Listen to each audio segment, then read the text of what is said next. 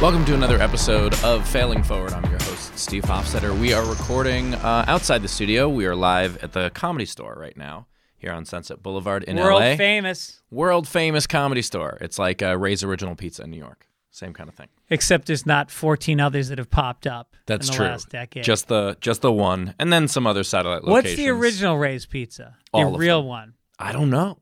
There All of was them. an original one. I'm from Queens, but all of them are like Ray's Original Pizza, Yeah. Original Ray's Pizza, famous Original Ray's Pizza. That's right. There's apparently they all use the name, and none of them have lawyers. I think there's one on Houston Street, uh, just below the Comedy Cellar, that might be the original one. I don't even think it was famous until the other ones started doing that. Yeah. Like that's how I knew what they were because there were.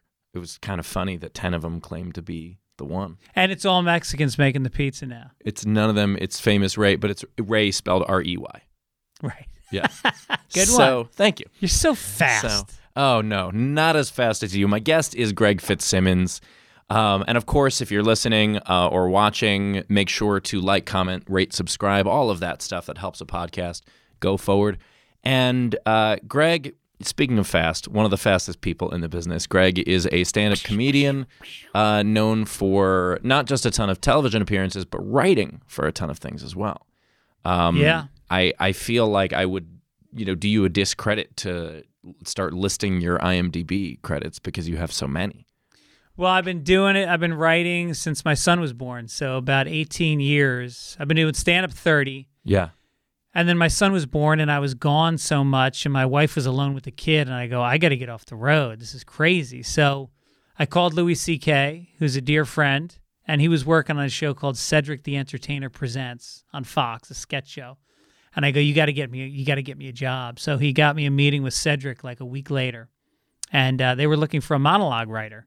And I pitched him some monologue ideas. Like w- one of them was. Uh, reality shows were kind of new then. Yeah. It was like Survivor, I think, was the first one out. I go, I go, the black guy is always the first one kicked off the island. That was the premise. And I had like 10 beats on it. And uh, he was like, You're hired. That's it. And it That's was my awesome. first writing job. Yeah. And then, so I've been able to balance writing and stand up. I spend like half the year doing each. Yeah. Which Every is, year. which is wonderful because there are so many comedians who are trying to figure out how do you make ends meet and how do you not just disappear 52 weeks out of Right. the year Right. because and people will say, "Oh, it's crazy you tour so much." And it's like, "Well, how often do you go to work?" right. And like that's what work is for a lot Yeah. of us. Well, and people notice you're gone more because if you have friends, they're making they're having parties and getting together at bars on Friday and Saturday night, and that's Yeah. when you're gone. But even when I'm home, if I- I'm still working on a Friday or Saturday night, exactly. Yeah. So I'm like, can you guys have something like Tuesday? yeah. How Isn't- about wouldn't that be brunch? What better? happened to Sunday brunch? Exactly. Let's all go. They're like, well, no, we're hungover from Saturday. yeah. So uh, I I recently told the story on my YouTube. Uh, you know, it- for for those who follow me, they will know who you are because I told the story of how badly you burned me when we did the VR show. Because that was phenomenally good. Uh, just I just feel like I did really well the first time, and the second time, I didn't. I wasn't grounded. I didn't. Ha- I I just feel like somehow the technology of it worked the first time, and I, I Yeah. was jumping around, I was picking stuff up, and the second time I was just off balance with it, and then it threw off my comedy. It's tough. It's tough to do. You still did very well though. Oh, well, and thank and that I mean that first time was still the, the I think the best anyone's ever burned me. It was Wow. phenomenal. That's good to know. So anyway, okay. Uh, I want to get right to it because the whole premise of the show is about you know failing and then success from that failure. And you've been in this business 30 years. You've been writing for almost 20 years, and that gives you a lot of time to fuck up. to fail. So yeah, absolutely. So I know you you started telling me a story before we went on air here, and I wanna I, Well, I loved it. So. Yeah, I mean, you if you do it for thirty years, most people in thirty years maybe switch jobs four times, three times. Yeah. We switch jobs almost every week, so the amount of times you fail is exponentially higher. And the first TV job I ever got, it was 1996 and I was a handsome young buck with a full head of hair. and uh, and MTV hired me to host a game show called Idiot Savants. I remember that show. Do you? Yeah. Yeah. We did two seasons, and uh, during the second season, I was interviewed by Time Out New York, and uh, the woman who interviewed me, Cynthia True, kind of poked me a little. She she got me to open up. She's a good interviewer. She gets you to Yeah. say things you wouldn't normally say. She wanted to do the Sure, interview. blame her for this. Well, she wanted to do the interview in a in a bathhouse In a bathhouse. like sit naked in a steam room and do the interview. And I had a girlfriend at the time who became my wife, and I sort of bounced it off her, and she wasn't crazy about the idea. Yeah, so. what a weird. That's that's but like that's what an interviewer should do. You should try to throw your subject off their balance a little there are bit. a lot of ways to throw you off that don't Yeah. include making you naked in a bathhouse. right, I wonder how many people she pitched that to. right. I Or- bet someone. I bet Mark Maron did it. Yeah. Was was she doing a series of like, you know, comedians in bathhouses with Time Out New York? Well, I think she. I think she was the comedy person for, and she actually wrote a really good book about Bill Hicks. Yeah, that's how I know who she is. Right. Because I love that book. Yeah.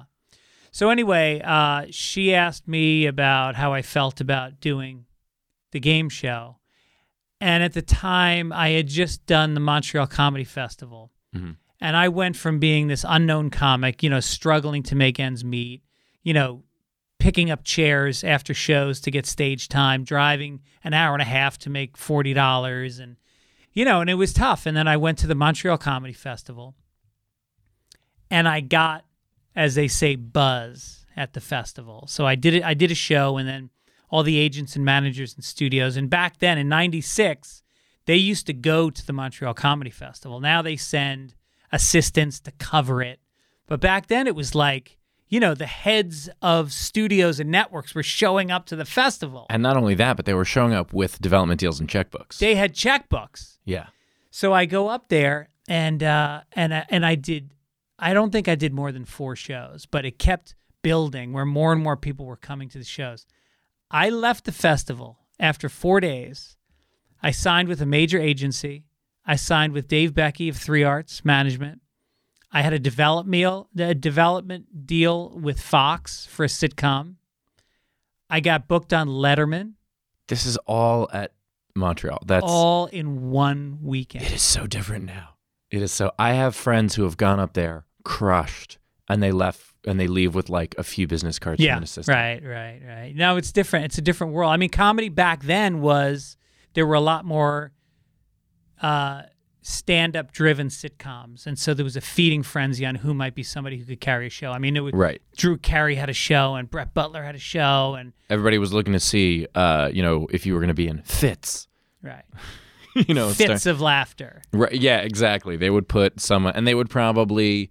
Uh, I feel like, uh, you know, they would they would like pigeonhole you into something. They would just be like, "Well, he's Irish, so let's do a show about an Irish pub." Like that's the But kind they of stuff tell that they you would it do. won't be that. You say, I don't want to do that. And they go, okay, that's fine. And Yeah. the closer you get, the more they go, you know, your agent goes, you know, you got a better chance of getting picked up if you uh, go with the Irish thing. You know, that's Yeah. kind of what they want.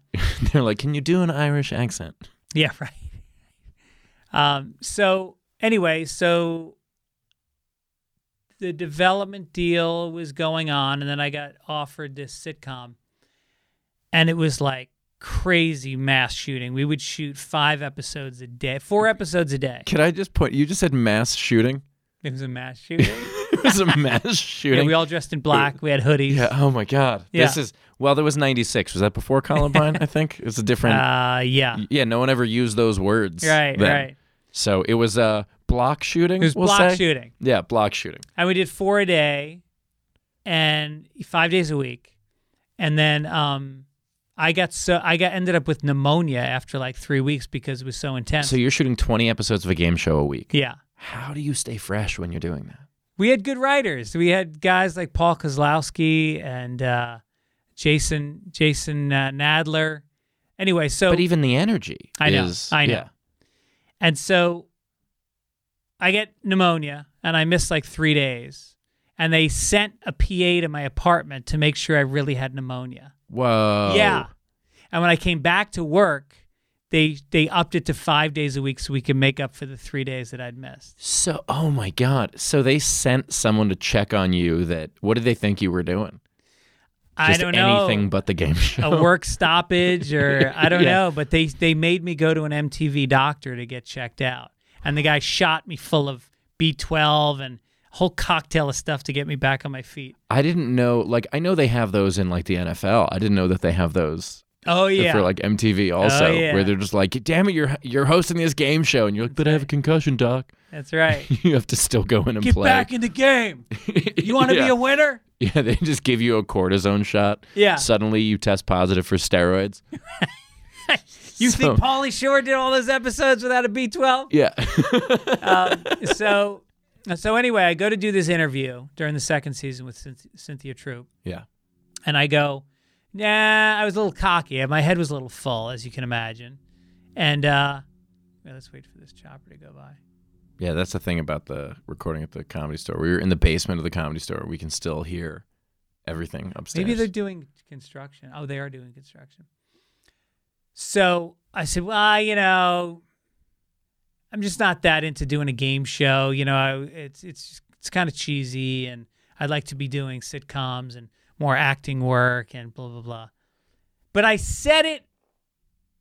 you- I thought we were off mic at that point. Oh, you're I- never off I, mic. That's what I learned. I really said it to her as you know they develop a friendship with you, yeah. and I made that You're mistake. in a bathhouse together. Everything's going great. Right. Where did you end up in the interview instead of the bathhouse? Or did you do the bathhouse?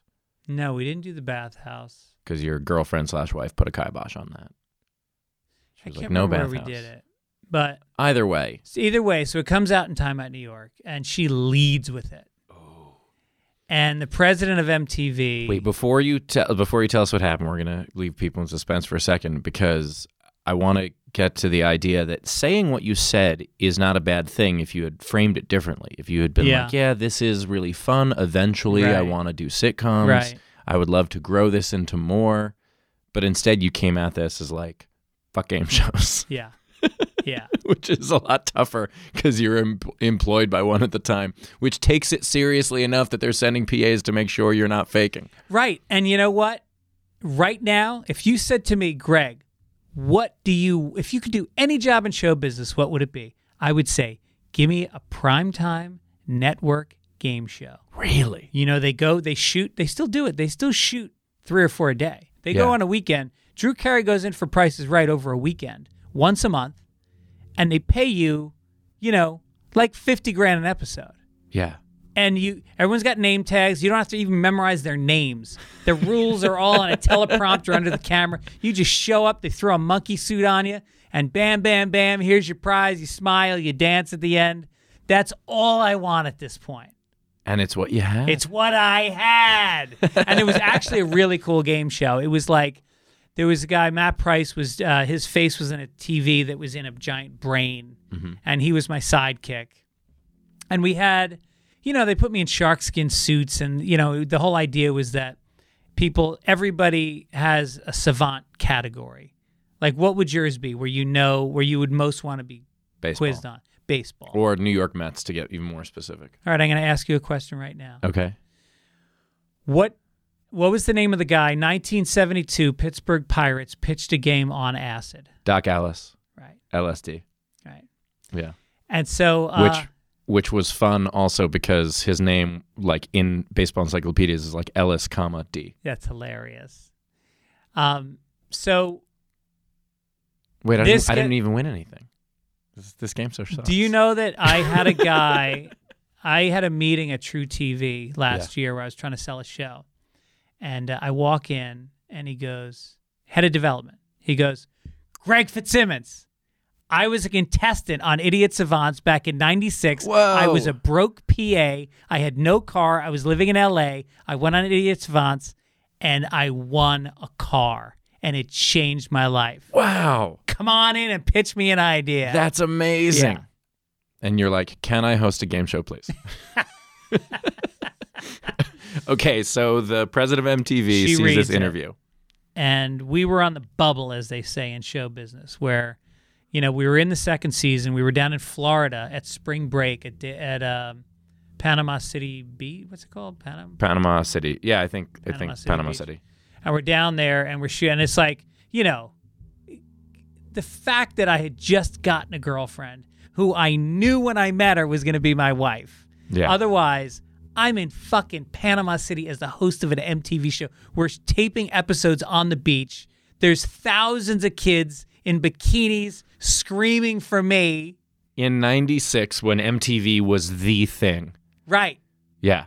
And AIDS was starting to die down. Right. You didn't even have to worry about AIDS as much. Very important. I could have destroyed, but uh, but I didn't. And uh, We're going to, this is actually a perfect time right now because I want to hear the end of the story.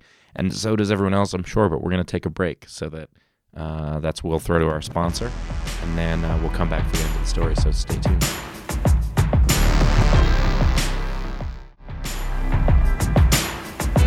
Welcome back to Failing Forward. I am here with Greg Fitzsimmons, who is in the middle of a wonderful story about talking shit to Time Out New York about his current job and not being able to crush on the beach of uh, of Panama City because he was girlfriend slash future engaged. no regrets. No regrets.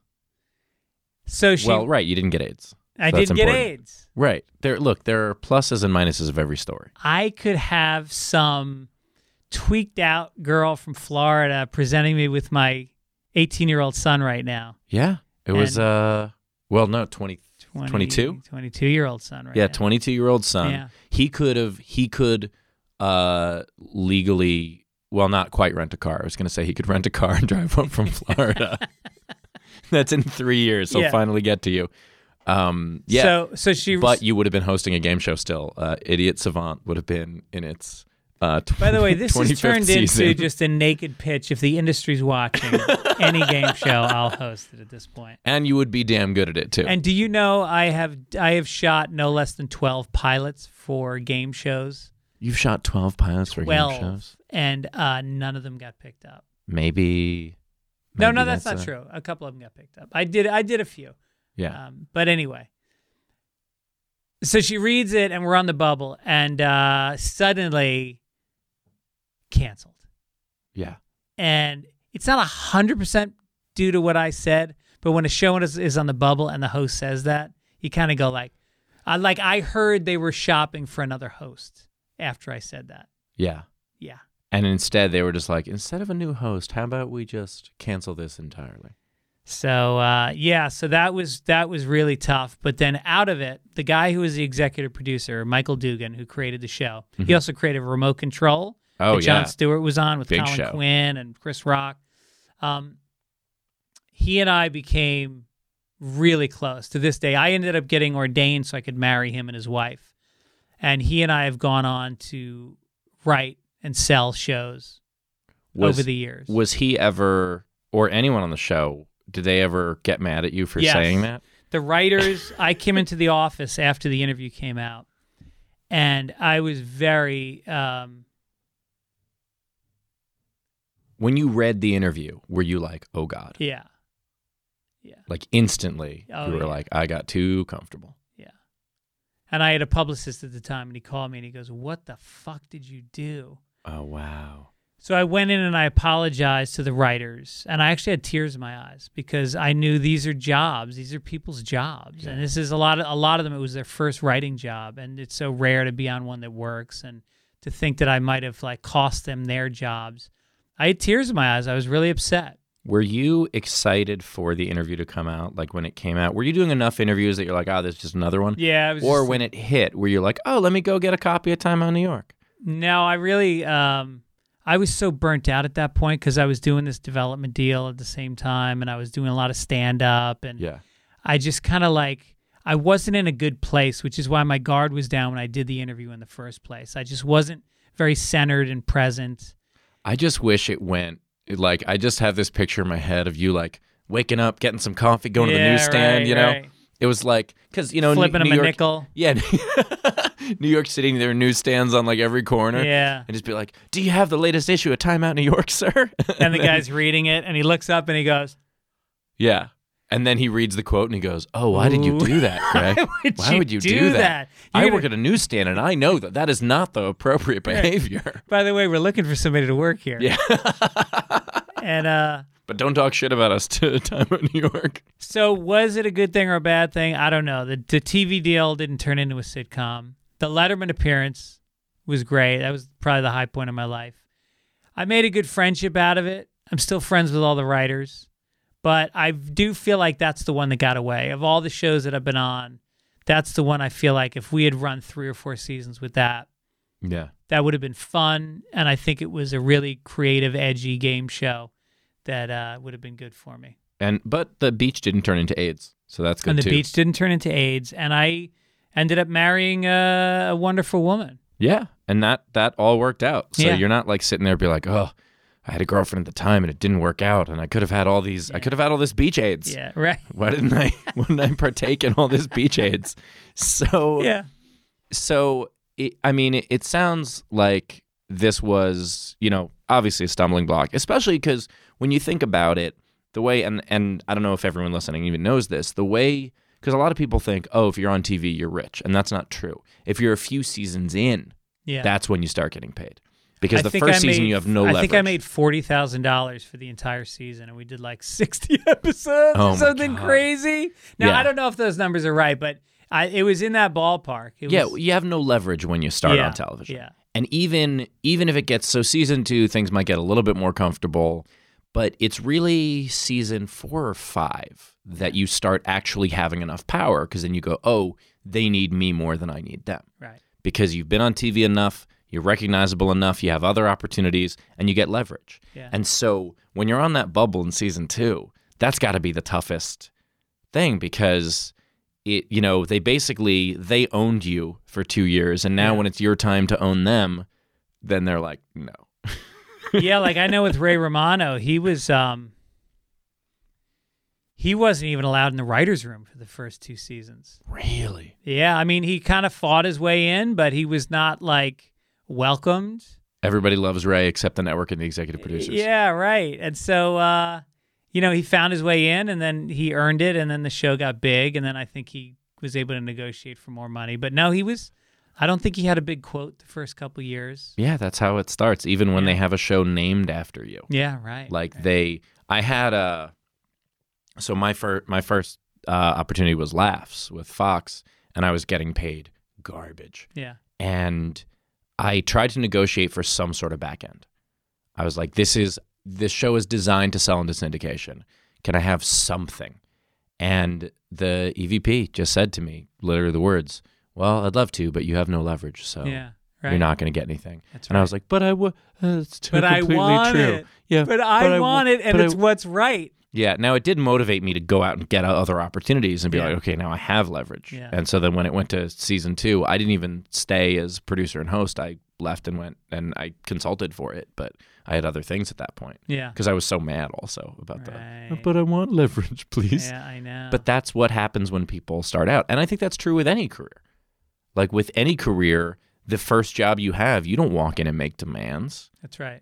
You know, you get well, and, demanded that, of. and the thing is, is I think you have to have a belief when you start that it is going to lead to something, and that if you pay your dues and you work hard and you learn on the job, no Yeah. matter what you're doing, you're going to get to a point where they're paying you more than they should, and Yeah. that will make up for the years you didn't make it. You know, Right. if you really push hard and you try to get to that next level, I mean, you see comedians that are doing theater shows for 75 grand a pop and they're doing tours, and you go, that's obscene. That doesn't Yeah. seem right. Well, that guy spent 10 years, maybe 15 years. Doing shows eating for shit. 75 without the right. zeros. Right. But that person believed that it was going to lead to say, or, or, or didn't. I mean, I don't think your, your motivation shouldn't be, I'm going to make 75 grand a theater someday. Right. It should be, I'm going to get better as a comedian if I keep writing and showing up and doing as many sets as I can and not being a douchebag and, you know, doing material I'm proud of. What, whatever it is, if you stick to that and you push yourself, it'll all come back. It'll you'll get paid for those early years in spades. Well, yeah, there's that phrase, the do what you love, the money will follow. Right. But it's also, you know, your, your goal should never be, oh, I'm going to make 75 grand at a theater one day. But your goal should be, I'm going to sell out a theater one day. And the, because if you're good enough, the idea is I'm going to get so good that the people will come. Because my goal Yeah. has never been to get television or movies. Like those Yeah. are offshoots. Right. But my goal is to do whatever I can to make my stand up more applicable to more people and, and or to get more exposure to more people and et I cetera, know. I et cetera. guess so. I mean, there's there's different ways to go at stand up, and I think that, that that's one way. Hmm. And I think the other way is to say I want to actualize as much as I possibly can, and then I'm going to draw people to my vision. There's going to be people that that relate to me because I'm being honest about my life, and they're Yeah. going to see something in that, and I'm going to develop a voice that's so strong and um, uncensored and, and raw that people are going to go, "That's refreshing." Well, I and I think I'm I think we're getting toward the same thing. I, I'm saying that like having the goal of the you know see someone early on on a marquee and go one day that's going to be me. Right. Like how you get there is exactly what you said, which is you write honestly. You write. I see all the time. I see people.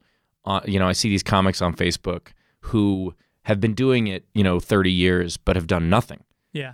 giving, you know, the young bucks advice Right. of like right, here's what you want to do if you want to play a cruise once every two weeks right, right. and it's just but that's not what we want yeah, I think advice is uh overrated.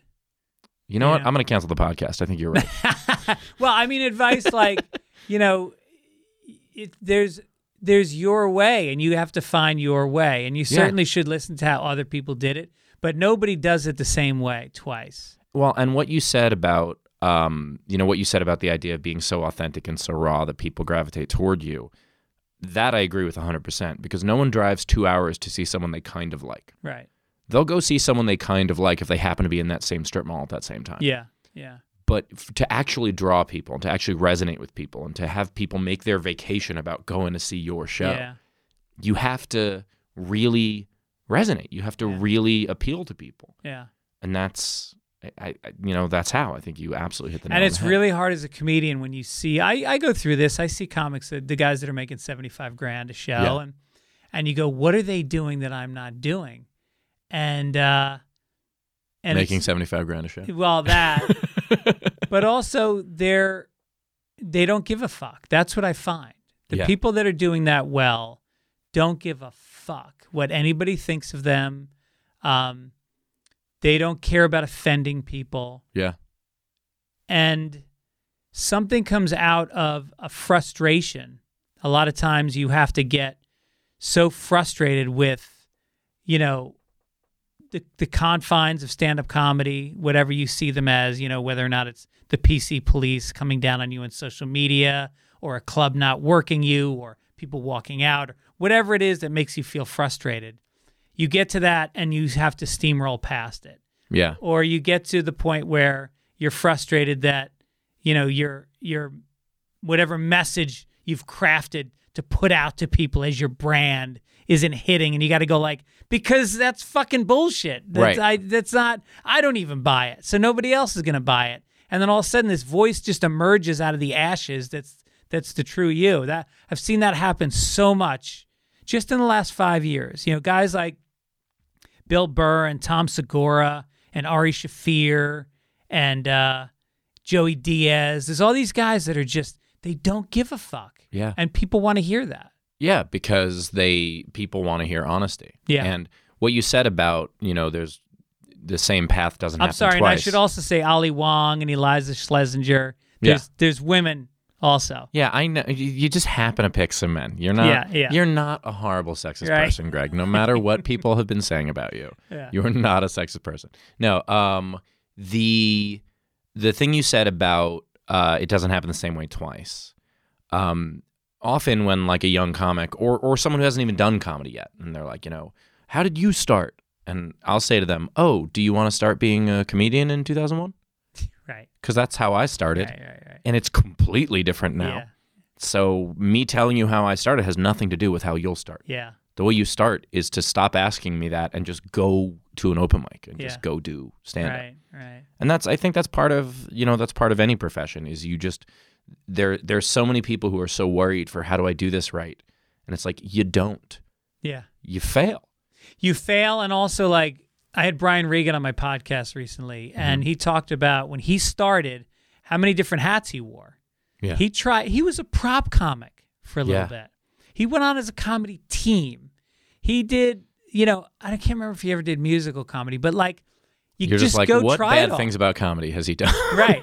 But Yeah. I mean, who knows? I mean, there's there's Henry Phillips. There's people that do Bo Yeah. Burnham who do musical comedy. That's I'm great. kidding. I'm kidding. But I mean, the the point is, you won't know until you try, and it's the theme of this whole podcast. You're gonna have to go out and fail a bunch of ways, and just make sure you're learning as you fail. Yeah. Take note of what it is and why it is, and then eventually you're gonna realize, like some like uh, what's his name? The um the guy who tweets a lot and has a big TV show now, Uh, Rob Delaney. Rob Delaney Yeah. he found that he was great at tweeting and he had it, it creatively resonated with him and that's what he Right. did and that's what got him big And not stand up, as it turned out. not stand up Not stand up No. because he because he was great at tweeting, and then he went on. I think it was Kimmel, yeah and then it did not go well. he had a bad set a famously bad set you should have him on to talk about that I would set. love to talk to him about that set Yeah. because the idea of having to scrub something off the internet yeah is,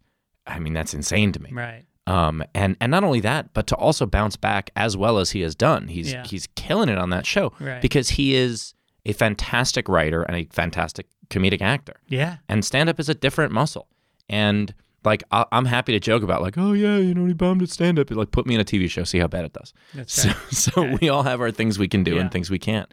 Um, and also, people need to learn from other people's mistakes. I hope everyone listening to this knows that the next time you get offered an interview in a bathhouse, you say yes. that's right and then you then That's you the talk lesson. judiciously Yeah, that is the lesson. yeah Um, but yeah, but just you know, I I think that I think that the lesson learned from that really is don't let your ego get away from you because you were you know you were this you know you were hot shit you were this young comic that was getting all these deals and so you're like I can tell Time Out New York whatever the hell I want and then yeah well sometimes no humility.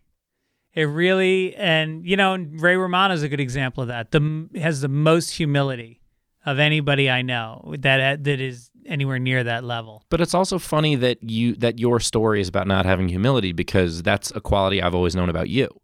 Like the idea that as long as I've known you, you've never you've never come across as like, "Oh, I'm too good for that." You've always just been someone who's like, "Yeah, I'm a comic and let's go do comedy and that's fun." Right. Well, I give everybody a pass on their first wave of success because I don't think anybody can ever really be ready for it. I really do. When I That's see a young great. comic acting cocky and you know f- like he's better than people, I go, "All right, give him his give him his little, you know, he's going to crash down and then he's Yeah. going to come back a, a, a better person." You hope.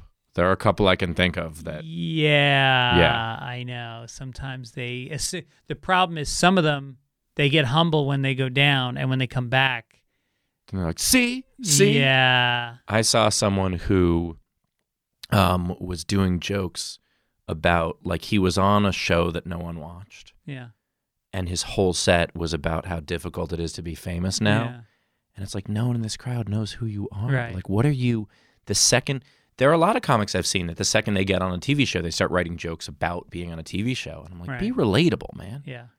yeah. Like what do you do you think this audience is all people who are on TV shows being like, "Oh my god, right? Yeah. I totally I totally get that." yeah. But Uh. you they know, just want to tell them they're on a TV show. right.